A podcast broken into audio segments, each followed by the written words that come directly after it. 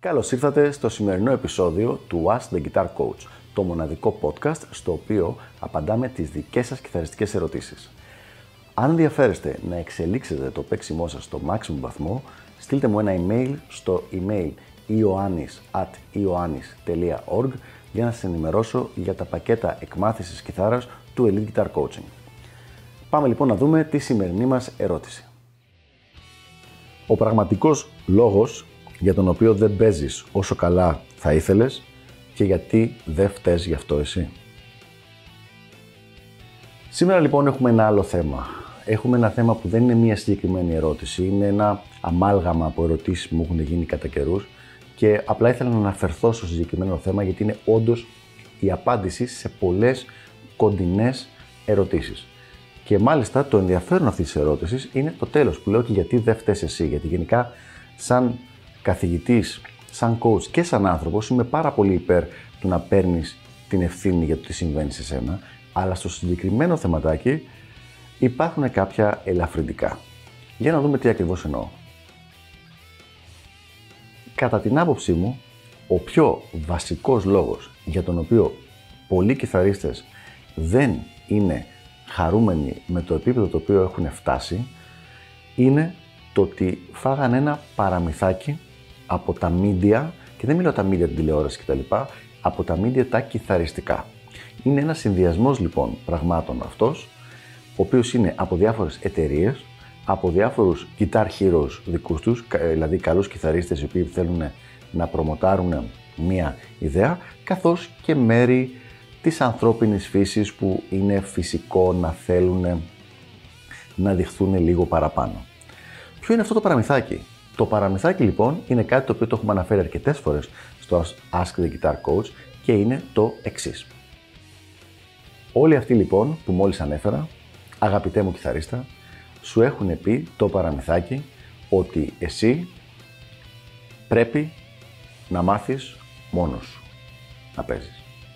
Για την ακρίβεια, το πρέπει δεν είναι η σωστή έκφραση. Η σωστή έκφραση ίσως είναι αναμένεται να μάθεις μόνος σου. Όπως λέμε στα αγγλικά, you are expected to. Δηλαδή ότι αυτή είναι η normal διαδικασία. Το normal σκηνικό για την κιθάρα είναι ότι αγοράζει το παιδί μια κιθάρα 10, 11, 12, 13 χορδών, αρχίζει να γρατζουνάει και μετά από 1, 2, 3, 4 χρόνια έχει γίνει καλός. Αυτό λοιπόν είναι ένα σενάριο το οποίο είναι απλά ψέμα. Έτσι απλά. Και όταν λέω είναι ψέμα, δεν εννοώ ότι δεν μπορεί να γίνει ποτέ, αλλά στατιστικά είναι ψέμα. Δηλαδή, το ότι κάτι μπορεί να συμβεί στο 5% των περιπτώσεων δεν σημαίνει ότι είναι η σωστή μέθοδος να ακολουθήσει κάποιος και η μέθοδος που θα φέρει το αποτέλεσμα. Αν δηλαδή είχαμε να βάλουμε ένα στοίχημα και στο ένα στοίχημα από τη μια μεριά είχαμε 5% πιθανότητες να κερδίσουμε και από τη διπλανή 95% σχεδόν κανένας δεν θα βάζει τα χρήματά του στο 5%. Όλοι θα το βάζαν στο 95%. Στην κιθάρα γίνεται ακριβώς το ανάποδο. Όλοι σε πουσάρουν να μάθεις μόνος σου. Δηλαδή ότι έτσι φίλε πρέπει να γίνει και έτσι έγιναν, έκαναν οι καλοί και έτσι κάναν οι μεγάλοι και έτσι γίνεται σωστά. Για ποιο λόγο γίνεται αυτό το πράγμα; Είναι λόγω κέρδους. Και τι εννοώ με αυτό; Ένας κιθαρίστας ο οποίος έχει μελετήσει, έχει γίνει καλός και ασχολείται με το να κάνει μουσική και το να παίζει μουσική, αγοράζει την καλή του την κιθάρα, αγοράζει μία κιθάρα και ασχολείται μετά με το να παίζει μουσική.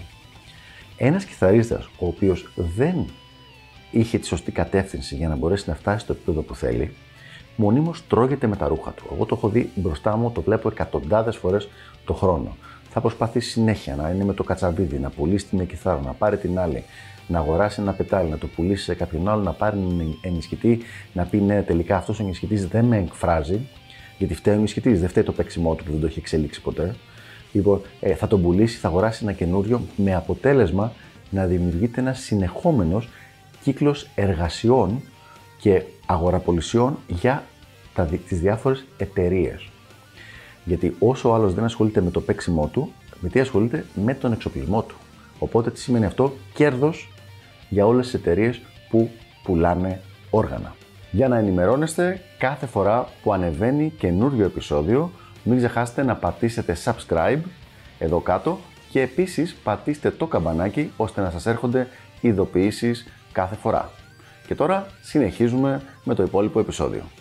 Θα μου πεις τώρα, τι μας λες ρε Αναστασάκη, υπάρχει δηλαδή μια παγκόσμια ε, συνωμοσία εναντίον του να γίνουμε καλοί κιθαριστές; Όχι, δεν υπάρχει μια παγκόσμια συνωμοσία, απλά είναι μικροπράγματα τα οποία τίνουν προς αυτή την κατεύθυνση. Δηλαδή, όσο λιγότερο ικανοποιημένος είσαι με το παίξιμό σου, τόσο πιο πολύ θα προσπαθείς να γεννήσεις το κενό αυτό αγοράζοντας πράγματα. Αγοράζοντας μηχανήματα, αγοράζοντας εξοπλισμό, αγοράζοντας κιθάρες, γιατί πιστεύεις ότι αυτό είναι αυτό που λείπει.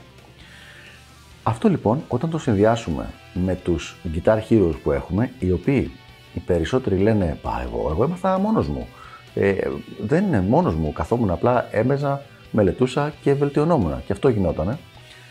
Κάτι το οποίο στις περισσότερες περιπτώσεις δεν ισχύει και το έχω δει πάρα πολλές φορές. Δηλαδή βλέπω παιδιά που είναι, που παίζουν χρόνια με δάσκαλο, με καθηγητή και στο τέλος βγαίνουν και λένε ότι μάθανε μόνοι τους.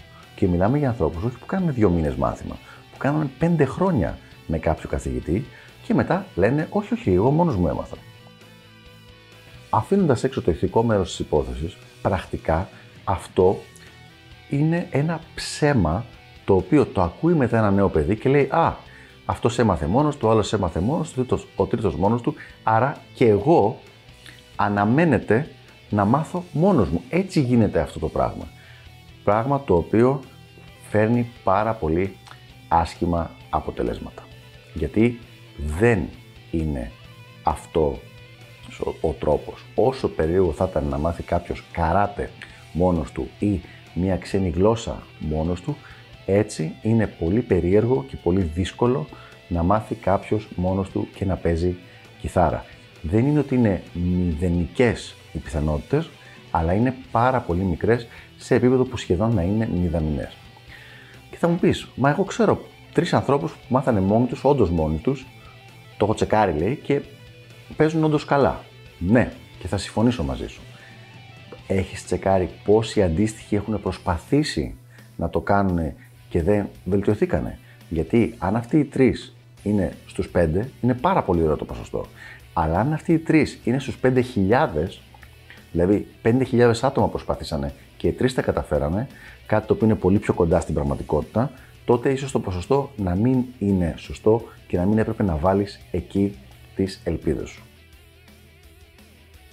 Είναι πολύ ρομαντική η ιδέα ότι κάποιος το έκανε μόνος του, δηλαδή είναι το αντίστοιχο που λέμε πετάμε κάποιον άνθρωπο στη μέση της ζούγκλας με ένα στορτσάκι και ένα μαχαίρι και μετά από λίγες μέρες αυτός έχει φτιάξει ένα σπίτι, έχει σκοτώσει ε, ζώα και έχει, έχει ανάψει φωτιές, τα έχει κάνει όλα αυτά ένα πολύ ρομαντικό πράγμα το οποίο δίνει στον άλλο την εντύπωση τα κατάφερα μόνος μου. Χωρίς να πούμε σε πολύ βαθιά μονοπάτια για κατά πόσο η ανθρώπινη φύση έχει βασιστεί στη συνεργασία ή στον ατομικισμό, ε, αυτό το πράγμα στην πραγματική ζωή δεν ισχύει τόσο καλά.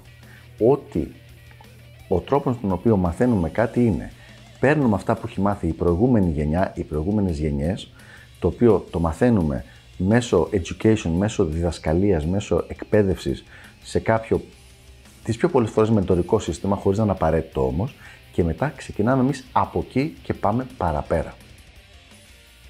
Με τη διαδικασία όμως αυτή, όπου τρώμε το παραμύθι ότι αναμένεσαι να μάθεις μόνος σου, χρειάζεσαι συνέχεια να ξανανακαλύπτεις τον τροχό. Δηλαδή, τα πράγματα τα οποία θα έκανες σε δύο χρόνια με έναν σωστό καθηγητή, μπορεί να σου πάρουν 8 χρόνια να τα κάνεις μόνος σου, όπως πήρανε πολύ παραπάνω από 8 χρόνια στους πρώτους που τα προσπαθήσανε να τα κάνουν και να τα μάθουν μόνοι τους.